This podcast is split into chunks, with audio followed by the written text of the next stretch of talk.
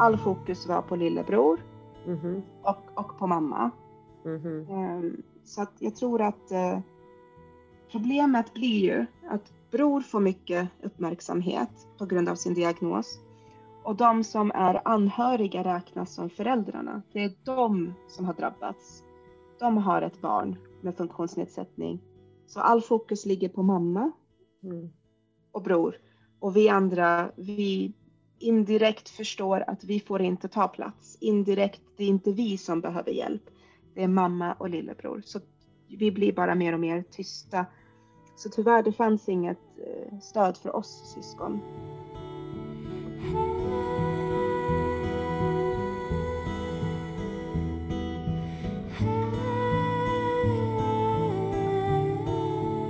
Det här är en podd som görs av NKA, Nationellt kompetenscentrum anhöriga. NKA är en verksamhet som arbetar för att utveckla anhörigstödet i vårt samhälle. Och vi vänder oss till alla anhöriga, oavsett ålder, sjukdom eller funktionsnedsättning. Vi arbetar på uppdrag av Socialdepartementet och i nära samarbete med Socialstyrelsen. Organisatoriskt tillhör vi Region Kalmar och flera av medarbetarna hos oss har också en anställning inom forskningen på Linnéuniversitetet. En del i vårt uppdrag är att sprida kunskap om anhörigas situation och det är det vi vill göra med denna podd.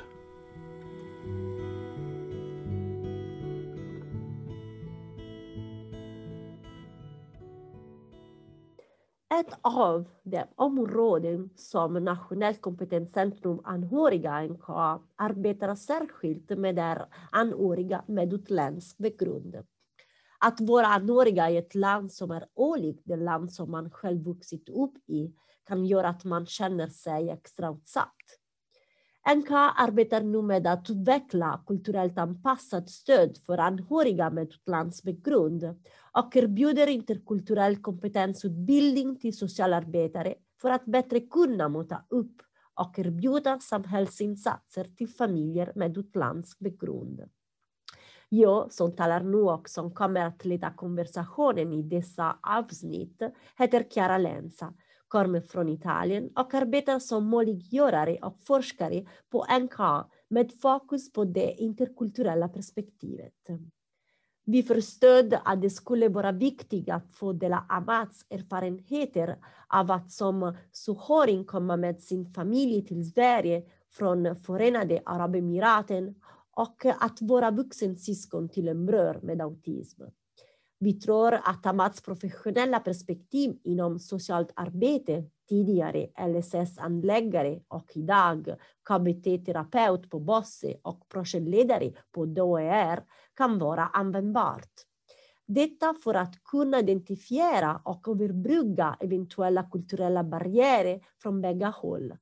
Barriärer som kan komma att begränsa att nödvändig service och stöd ska kunna ges till familjer med invandrarbakgrund. Vi tror att många kan relatera och känna igen sig i hennes historia och finna en del inspiration och stöd. Hej Ahmad! Hej Chiara! Skulle du kunna berätta vad som hände när din familj kom till Sverige? Ja. Um, när vi, innan vi kom till Sverige så bodde vi i Förenade Arabemiraten som du sa. Och vi är, jag, hade, jag har två stora systrar, de är nästan tio år äldre än mig. Jag har en lillebror som är tre år yngre än mig och en mamma och en pappa som är båda akademiker och pappa är ingenjör.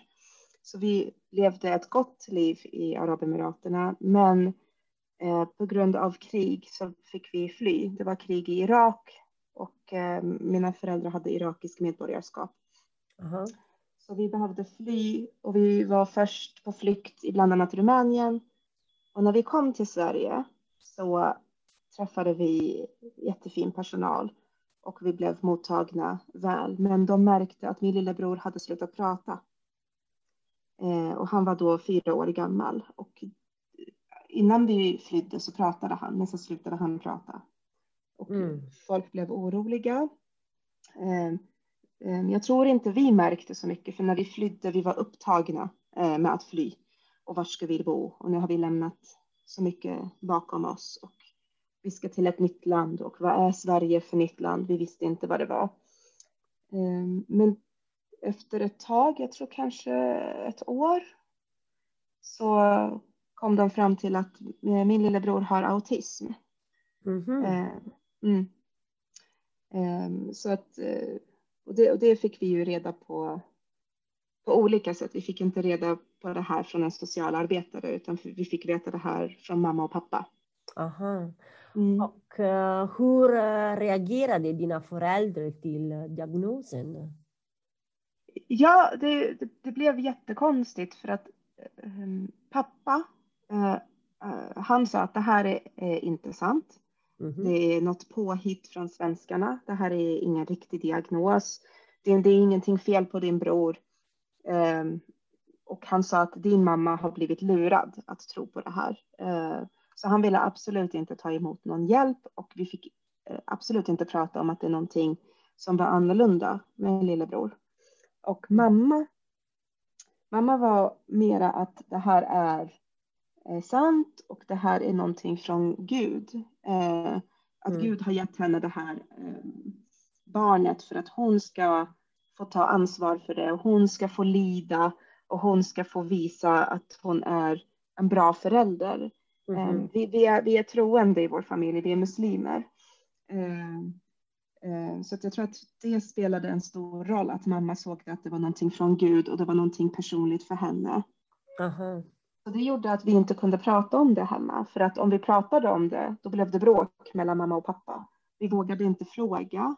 Vi vågade mm. inte prata syskon emellan heller, eh, ifall de skulle höra. Så att det blev en oro. Vi blev oroliga. Eh, det kändes som en hemlighet. Eh, och om någon frågade vad är det med din bror, då kunde inte jag svara. För att jag, jag, jag visste inte vad jag skulle säga. Får jag säga att han har autism? Eller får jag inte säga, kommer jag få problem hemma? Eh, så det var väldigt, väldigt svårt samtidigt som lillebror hade svårigheter så vågade vi inte prata om det utanför huset. Han, ja, han, gjorde, mm. han ritade på väggarna och han rev sönder saker. Men eh, det fick stanna i familjen så vi, vi, vi, vågade inte prata om det och det var tabu. Vi fick tabu att prata om diagnosen i huset. Mm. Förstår. Mm. Och eh, vilket stöd fanns från eh, socialarbetare och eh, sjukvården för att hjälpa din familj att hantera situationen i? Ehm, det, det, fanns ju inte, det fanns väldigt mycket stöd för lillebror. Ehm, de anpassade huset, så vi, vi, vi fick bo lite större för att han hade sina behov. Ehm, han fick ha en kontaktperson för att komma ut ur huset och jag, jag, kan inte lova att min mamma och pappa fick så mycket stöd för att jag vet de gånger jag har varit med och lyssnat när de pratade med min mamma. Den, mamma ville ju träffa socialarbetare. Min pappa ville inte träffa dem. Men när mamma träffade dem så var det, de sa bara hela tiden att ja, men han är en person med särskilda behov och du kan inte ta hand om honom. Uh, det hjälpte ju inte min mamma, för min mamma trodde att de ville bara ta honom ifrån henne. Hon är i ett nytt land, hon kan inte systemet eh, och varje gång de ville hjälpa henne, att han skulle kanske gå på en verksamhet eller träffa andra barn, så trodde hon att de, de försöker ta honom. Mm. Så hon, eh, så hon fick inte så mycket stöd i att förstå systemet, att förstå på vilket sätt de vill hjälpa henne. Och mm. vi barn, vi fick absolut ingenting. Eh, all fokus var på lillebror mm. och, och på mamma. Mm. Eh, så att jag tror att eh, problemet blir ju att bror får mycket uppmärksamhet på grund av sin diagnos. Och de som är anhöriga räknas som föräldrarna. Det är de som har drabbats. De har ett barn med funktionsnedsättning. Så all fokus ligger på mamma. Mm och bror. Och vi andra, vi indirekt förstår att vi får inte ta plats. Indirekt, det är inte vi som behöver hjälp. Det är mamma och lillebror. Så vi blir bara mer och mer tysta. Så tyvärr, det fanns inget eh, stöd för oss syskon i det här. Mm. Ehm, så jag skulle ha velat att man såg oss och frågade, kanske suttit i en grupp tillsammans. Flera omgångar. Först för att berätta om diagnosen, sen kanske sex månader senare, hur har det gått? Hur mår ni? Hur mår, hur mår familjen? Hur mår syskonen? Mm. Eh, leker de med varandra? Hur ser det ut? Interaktionen? För att, för att det är mycket att förstå, för jag tänker för en förälder så är det en chock. Men för ett syskon, det är en, ibland är det en livslång relation. Um, och, om, och om vi inte förstår varandra från början så blir det väldigt svårt för oss i framtiden att umgås med varandra eller förstå den andras behov. Um, och finnas där för sina syskon. Um, ja. Mm. Förstår. Så, så mm. eh, hur kan påverkade det dig och din uppväxt, eh, den situationen? Eh, det blev ju, vi, vi, var, vi är fyra syskon, mm. men jag har alltid känt mig ensam. Och det är mm. väldigt sorgligt, så jag, jag, kan relatera väldigt mycket till, bar, till, barn som har vuxit upp ensamma. För att jag kände inte att vi var, att jag hade två äldre systrar och jag kunde prata med dem mm. om det här. Min bror, han fick ju stora utbrott under vår uppväxt. Eh, han var väldigt utåtagerande. Han slog, han var våldsam. Han slog människor och slog saker. Eh, och, eh, och alltid, och inte någon gång efteråt efter att han hade slagit mig så kände jag att jag kunde gå och prata med någon och få tröst. Så det blev en tystnadskultur. Det blev väldigt likt en, eh, på grund av hans våldsamhet, en misshandelssituation. Tidigare var det psykiskt för att han gjorde saker och vi fick inte prata om det. Vi fick inte visa att vi är ledsna. Det blir ju lite så utifrån eh, eh liksom psykoterapi att om du visar dig ledsen och ingen tröstar dig till slut så stänger du av för att det gör för ont att visa att man är ledsen och man får ingen tröst. Så vi växte upp som helt olika individer mm. i samma hushåll. Den äldsta har, skulle jag säga, sämst relation med min lillebror. För hon var ju ändå i, i tonåren när hon fick diagnos, alltså när vi fick veta vad hans diagnos är. Och hon var redan på väg att bli en ung vuxen. Och jag tror att hon fick ingen hjälp att ta in det här. Att hur, på vilket sätt är din bror annorlunda och hur kan vi, eh, hur, hur, kan du ha en god relation med honom och fortsätta vara, växa upp och göra din tonårsresa. Um, så allting som var annorlunda för henne, blev jobbigt för henne, så hon ville inte veta av honom. Hon ville leva sitt eget liv. Och min näst äldsta syster blev, eh, och hade väldigt mycket med min bror att göra, men hon hjälpte mamma. Så hon hade mycket fokus på mamma, hjälpa mamma. Ehm, för att hon, min mamma blev nästan ensamstående när min pappa inte ville veta av diagnosen. Alltså, det här har inte med mig att göra. Om ni vill gå på vad vården säger så tänker inte jag vara delaktig. Jag tänker inte hjälpa er. Eh, och sen till slut flyttade han hemifrån så det blev ju en separation mellan mamma och pappa.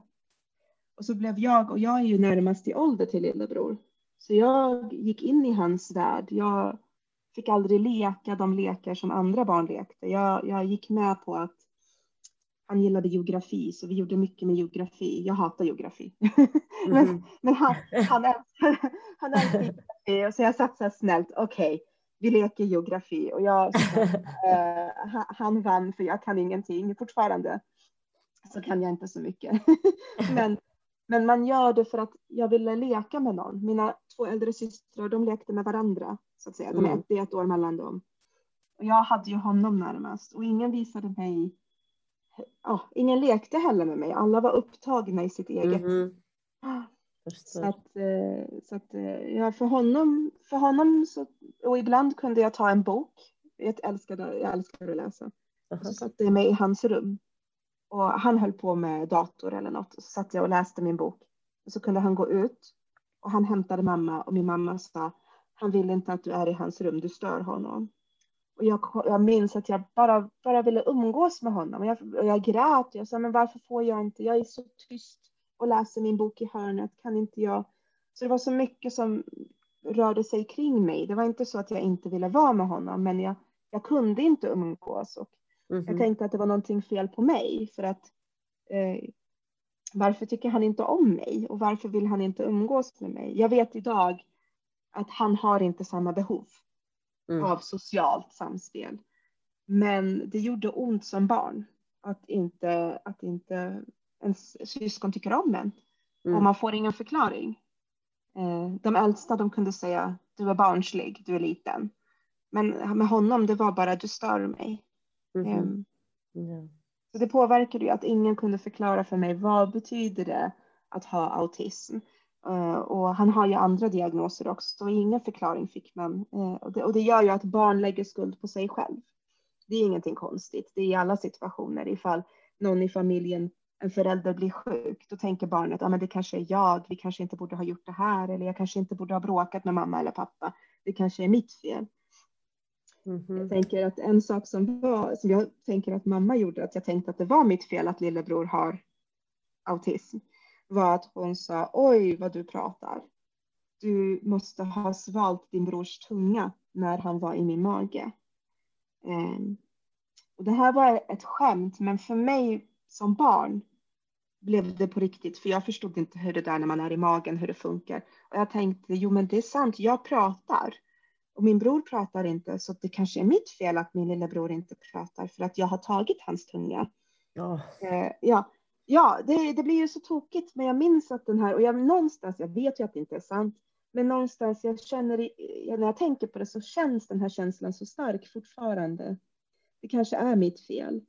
Eh, eh, så det, det är inte, det, det, påverkade mig oerhört mycket och jag tänker det påverkade mina syskon också oerhört mycket. Ja, Ja, hur påverkade, hur påverkade det dina syskon, tror du? Ja. ja men jag tänker att eh, vi, vi fick ju som sagt den här tystnadskulturen och vi kunde ju inte prata med varandra. Men det blev ju också, ja, jag har ju pratat med dig tidigare Kiara om det här att ja. när, vi, när vi sen som vuxna pratar med varandra och jag, jag berättar om en situation där bror slog mig eller slog mamma. Mm. Och jag minns att jag var där och jag minns att mamma var där och min bror var där. Mm. Men sen säger min syster, jo men jag var också där. Men jag kommer inte ihåg att du var där. Så vi såg inte, det blev något väldigt märkligt där vi bara såg mamma och lillebror. Men vi såg inte alls varandra. Och vi kan sitta och prata om situationer, men var var du då? Och vi har ingen aning om vart den andra var. Um, och det skulle jag inte, jag har en egen familj idag och jag kan inte ens tänka mig att inte veta vart andra är om det är någon som blir utåtagerande eller det blir någon våldsamhet i vår familj. Då vet man ju exakt vart alla är och försöker skydda och försöker eh, be om hjälp kanske. Vem, vem, kan jag gå till för att få hjälp? Men det blev ju att vi inte såg varandra och eh, mamma och pappa såg inte oss. De var väldigt upptagna med, med lillebror och annat i livet. Och det blev att vi växte i samma hushåll mest för att få mat och sova. Och sen så växte vi ifrån varandra. Mm. Um, att det, ja, det är först nu som vuxen, när vi alla har flyttat ut, mm. um, som jag och min, uh, en av mina systrar i alla fall, vi börjar få en bra relation. Um, det är bra. ja, det är, ja, det är jätte, jättebra. Men det, det är inte säkert att vi, för vi är ändå flera syskon, så jag mm. och min äldsta, att vi börjar få en bra relation, eh, det är ju inte tack vare de erfarenheter vi har haft eller hjälp eller stöd som barn, utan det är för att vi båda har försökt kämpa oss tillbaka. Mm. Um, så det här kan ju, det blev, det blev ju ett, ett trauma som påverkade vår syskonrelation också, inte bara bror och lillebror som det var fokus på. Ja. Mm. Men hur kom allt detta att uh, påverka ditt vuxna liv? Ja, uh, ja det... Jag, uh, jag tänker att jag var ju på väg att plugga till någonting helt annat på Stockholms universitet. Jag höll på att studera någonting som heter utredningssociologi. Jag skulle bli statistiker. Men sen kom det en fråga från min mamma att nu är bror, lillebror blev 18 år Mm. Och han behövde en god man.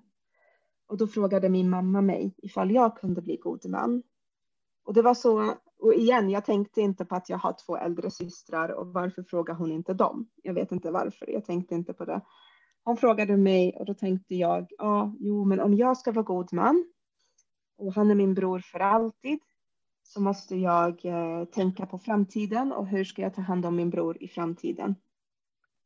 Eh, och då så bytte jag, så jag läste till att bli socionom och samtidigt som jag läste till socionom läste jag eh, autism och autismliknande tillstånd. Så jag pluggade dubbelt. Så jag bestämde, jag hade inga barn då heller, jag var mm. gift. Men jag bestämde att hela mitt liv ska handla om min lillebror. Um, så jag, jag, gjorde det och sen blev jag LSS-handläggare. Uh, och det är ju, för mig var det det finaste man kunde vara, för då jobbade man med personer med funktionsnedsättning och familjer och jag tänkte att jag ville göra det här jobbet. Eh, se, se barnen, jag ville se syskonen, jag ville se hela familjen. Och, um, då jobbade jag på, på, på, med det i kanske ett halvår och sen började jag jobba på Bosse och det är en psykosocial habilitering för personer med fysisk funktionsnedsättning. Och man, ser ett, man ser ett tema. Det, ja. jag, kommer, jag kommer liksom aldrig loss. Jag jobbade faktiskt ett tag eh, också inom maskrosbarn eh, som samtalsledare. Fast det, och då är det ju fortfarande samma tema, att jag försöker se det här barnen. barnen och eh, då, då var det ju vuxna med psykisk, där de hade föräldrar med psykisk ohälsa och missbruk. Ehm, och då fick jag mycket erfarenhet av de erfarenheter jag har i det. Men idag jobbar jag som KBT-terapeut. Uh -huh. Och eh, som projektledare på DHR som är en intresseorganisation för det är en av de största eh, organisationerna för, för personer med fysisk rörelsenedsättning, med, med nedsatt rörelsenedsättning. Så hela mitt liv har ju präglats utav det här och Eh, jag trivs med mitt jobb. Jag vill bara börja med att säga det. Jag trivs väldigt mycket med mitt jobb eftersom det är väldigt kreativt samtidigt som det är eh, utmanande.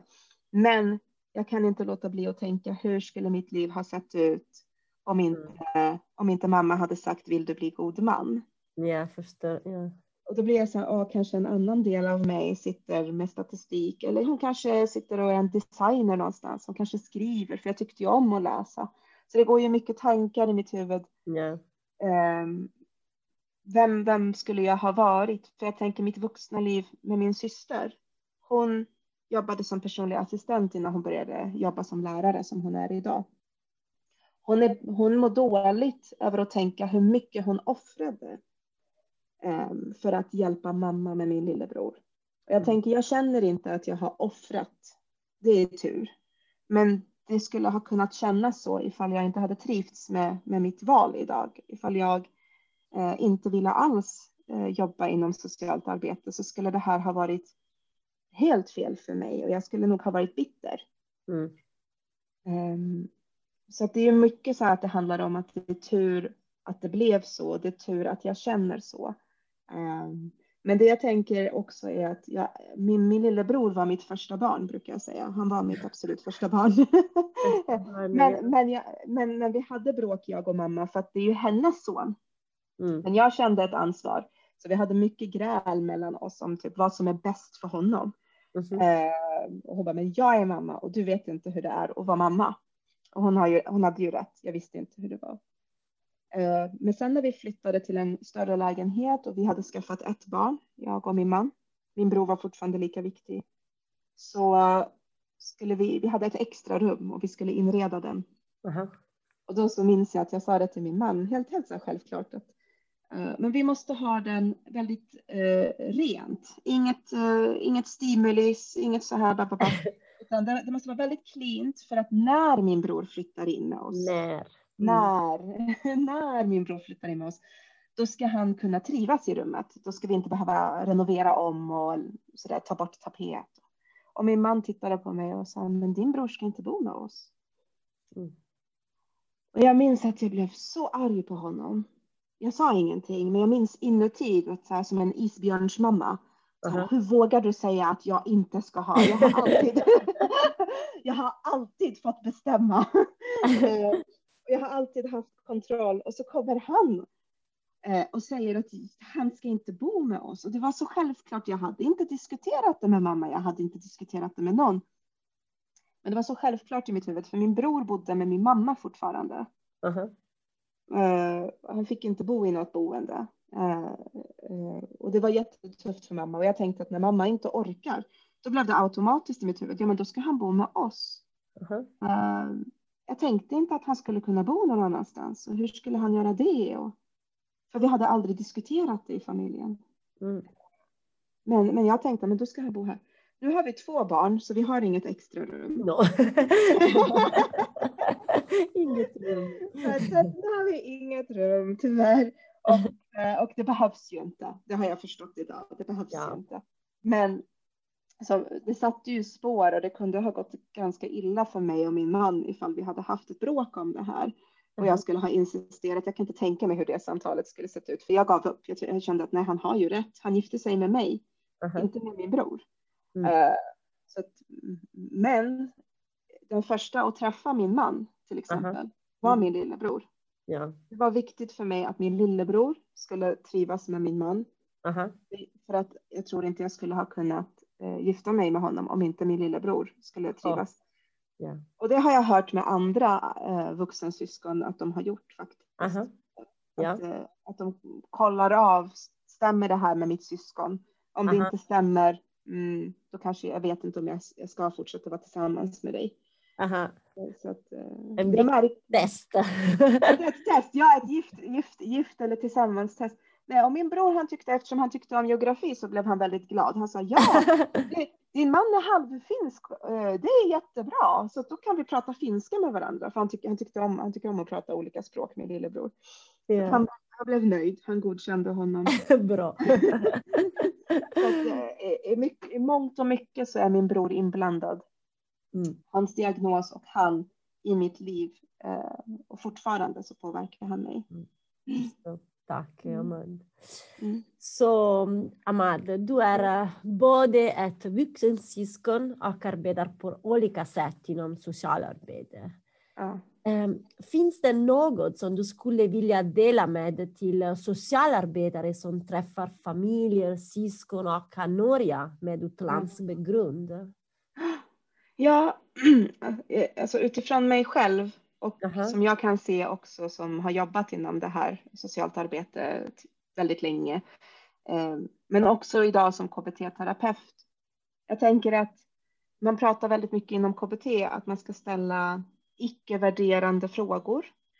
Eh, och jag tänker att när man träffade mig när jag var liten så frågade man mig ganska mycket ifall Eh, mina föräldrar slog mig ifall jag fick ha pojkvän, flickvän, om jag vet om att jag kan ha sex innan jag gifte mig. Och det var väldigt mycket som var baserat på min kultur och hur jag såg ut och Mm. eh, fördomar. Och hade någon, och inte någon gång, och det är sorgsamt, eh, det fanns många vuxna som brydde sig, men de var inriktade på att det här är eh, någonting kulturellt som de ska fråga mig om. Mm. Om de hade bara ställt en öppen fråga. Hur mår du? Om Mm. du behöver något, vad är det för något? Kan vi på något sätt finnas som stöd för dig? Då kanske jag kanske inte skulle direkt ha berättat om, om hur jag har det med lillebror och att jag är rädd. Men då skulle jag veta att det här är en person som inte tänker döma mig, som inte har fördomar om mig, så jag behöver inte vara rädd. Um, och, och, man behöver inte gissa, man kan bara säga om det är någonting som är våldsamheter i hemmet. Mm-hmm. Ehm, så eh, kan du prata med mig om det eller med kuratorn eller att man kan pressa, det kanske inte är just dig jag ska prata med, men jag kanske vågar på grund av att du eh, är öppen eh, och inte fördomsfull mot mig så kommer jag våga prata om det. Jag tänker att det, det ska man ha med sig oavsett vilka man möter. Men jag tänker, ibland är det lätt hänt att man träffar någon anhörig med annan kulturell bakgrund och så tänker man de här människorna eh, kan ingenting om den här diagnosen. Eh, I deras kultur så eh, behåller man barnen hemma och eh, man, lär, man låter dem aldrig gå ut och lära sig och man är rädd. Men, det kan men istället för att ställa frågor utifrån det nu är du dum eller som min mamma fick veta, du är alldeles för mammig. Och i Sverige så gör vi så här direkt. ja, direkt så alienerar man, man sätter en distans mellan sig själv Ja. och personen. Och jag tänker som socialarbetare, du ska ju försöka komma så nära som möjligt. Mhm.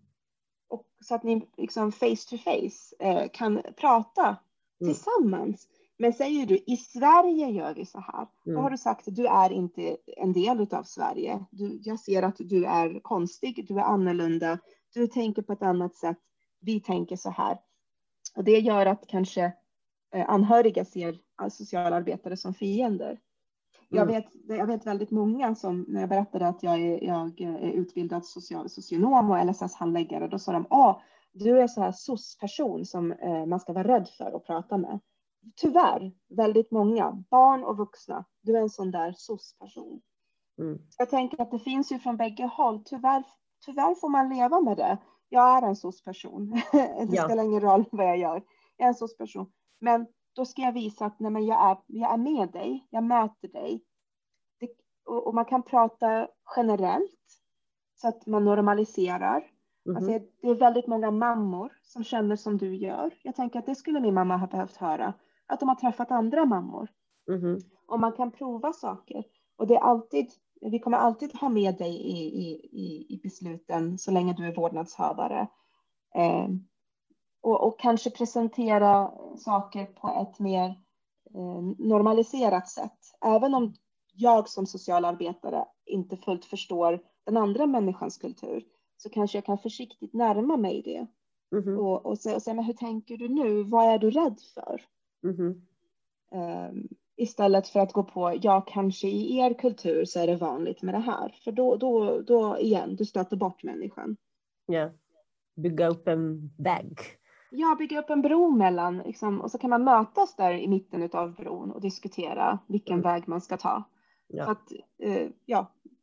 Så att jag tänker att det, det vill jag gärna att man har med sig för att jag som har en annan kulturell bakgrund, nu kom jag hit, nu kom jag ju hit till Sverige eh, 91, så jag har ju varit i Sverige väldigt länge. Men ändå, det finns referenser jag inte förstår. Mhm. Eh, och då tänker jag att jag använder den här taktiken också till mina kollegor där jag frågar, Jaha, hur, tänkte du, hur tänker du där? Mm. Och, och, och, vad, och, och vad kopplar du det till? Jaha, för så tänkte inte jag. Men jag går aldrig på och säger vad konstigt. I min kultur så gör vi inte så. Ehm, det, det, det kommer inte ut ur min mun. Det är inte, för då, då känner jag att då säger jag till den personen, du och jag är konstiga i förhållande till varandra. Mhm. Så öppna, öppna frågor, icke-värderande. Mm. Eh, låter väldigt enkelt, väldigt svårt i praktik, jag vet det. Eh, men bara att man kommer på sig själv. Varför ska jag, ställa, varför ska jag säga det här nu? Varför ska jag säga du och din kultur? Är det viktigt? Det kanske inte är viktigt. Det kanske viktiga är att jag förklarar hur systemet ser ut. Mm. Och, och förklarar att det är många, många andra eh, föräldrar som har stått inför det här. Och det finns grupper man kan vända sig till. Eh, för nu finns det ju faktiskt grupper. Eh, eh, så, och till syskonen, nu finns det ju på NKA, i vuxensyskon, Mm. samtalsgrupper. Som man kan faktiskt vända sig till. Mm. Så att, eh, att, att tips. Och det kanske inte direkt nappar, men längre fram. Just det, du nämnde det här, kanske tre, fyra år längre fram. Så man säger just det, det finns ju någon samtalsgrupp. Min dotter som är nu i tonåren, jag tror att hon behöver prata med några. Mm. Eh, det kanske kommer sen, man sår ett frö. Tack, eh, tack Amanda. Och ehm, skulle du vilja säga något eh, särskilt eh, till familjer, syskon eh, och anhöriga som befinner sig i liknande livssituation du beskrivit? Ja, det finns så mycket att säga egentligen. Eh, Det, det jag skulle vilja säga är att den, den här känslan av att vara ensam, den stämmer inte. Mm. Du är, du är inte ensam i din situation. Jag vet att när jag pratade med mamma eh, om att det finns andra mammor. Det Mm. finns andra mammor som hon kan prata med och de, de har också syskon med funktionsnedsättning. Så blev hon ju rädd att prata med andra mammor om det. Hon sa nej, de kommer döma mig. Och det finns ju så här tyvärr i olika kulturer, också i svensk kultur, men i olika kulturer. När jag säger kultur så menar jag också inom hemmet. För att i Sverige, det finns inte en gemensam kultur, utan varje hushåll har en kultur. Och då kan det finnas att det är, det är fel att prata om att ett barn har funktionsnedsättning eller att man mår dåligt på grund av att man har ett syskon eller ett barn med funktionsnedsättning. Mm. Jag skulle gärna vilja att man åtminstone försöker hitta någon att prata med, även om det inte är en, ett annat syskon. Man kanske inte är redo att prata med ett annat syskon om det, för då kanske man börja jämföra varandra. Men du, din bror är ju lättare än min, min syster. Det finns ju så här att jag har varit med om att jag har försökt prata med andra syskon och då har de sagt ja men din bror kan ju gå och prata. Min är, eh, har mutism och eh, kan inte andas för sig själv. Att man jämför istället för att jämföra erfarenheterna och känslorna. För de är likadana tror jag. De är, det, det, det är olika men det finns en stor likhet i att eh, känslan av ensamhet, hopplöshet, uppgivenhet. Eh, men det finns också väldigt mycket glädje. Det finns mycket så to tokiga saker som händer som man kan skratta åt tillsammans åt. Eh, och jag har haft tur att jag har haft vänner som inte har syskon med syskon med funktionsnedsättning som har lyssnat och förstått mig. Inte förstått situationen, för den är ju tokig. Mm. Men de har förstått mig och det har gjort att jag har känt att det är lite lättare eh, att, att kunna leva med, med det här, för det är ingen hemlighet längre. Det är inte tabu längre. Eh, jag kan prata om det på ett respektfullt sätt mot mina syskon och min lillebror och mamma. Eh, jag tror att det där är också svårt med anhöriga, att man tänker, mm, men om jag berättar om det här syskonet som har funktionsnedsättning, hur kommer det påverka de andra? För ibland så har man ett annat liv i skolan. Man kanske inte vill berätta om sitt syskon där hemma. Eh, men, det, men, men med tanke på annan kulturell bakgrund så, så skulle jag gärna vilja att oavsett om man tänker att jag ska ta hand om det här barnet resten av mitt liv som förälder, så måste man också tänka på att du har kanske andra barn. Du ditt, ditt barn kanske inte vill att det ska vara du som tar hand om den resten av ditt liv.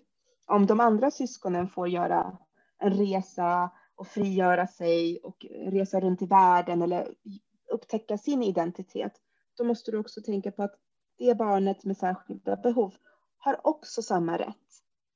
Eh, och det är smärtsamt. Det är smärtsamt som förälder att se sina barn växa upp och lämna huset och bli egna människor. Och kanske ännu mer smärtsamt ifall du har varit den som har var, liksom, vad heter det, caregiver, alltså varit omsorgen, gett omsorgen för det barnet och gett hela ditt liv för det här barnet. Eh, skola, möten med handläggare, daglig verksamhet, habilitering, dygnet runt. Och så säger man, nu ska det här barnet bli självständigt. Det kan vara smärtsamt, men tänk ändå på framtiden. Hur ska det bli utan dig? Tack, tack så mycket Amat. Det var så viktigt vad du, vad du berättade idag. Tack, tack snälla Chiara. Tack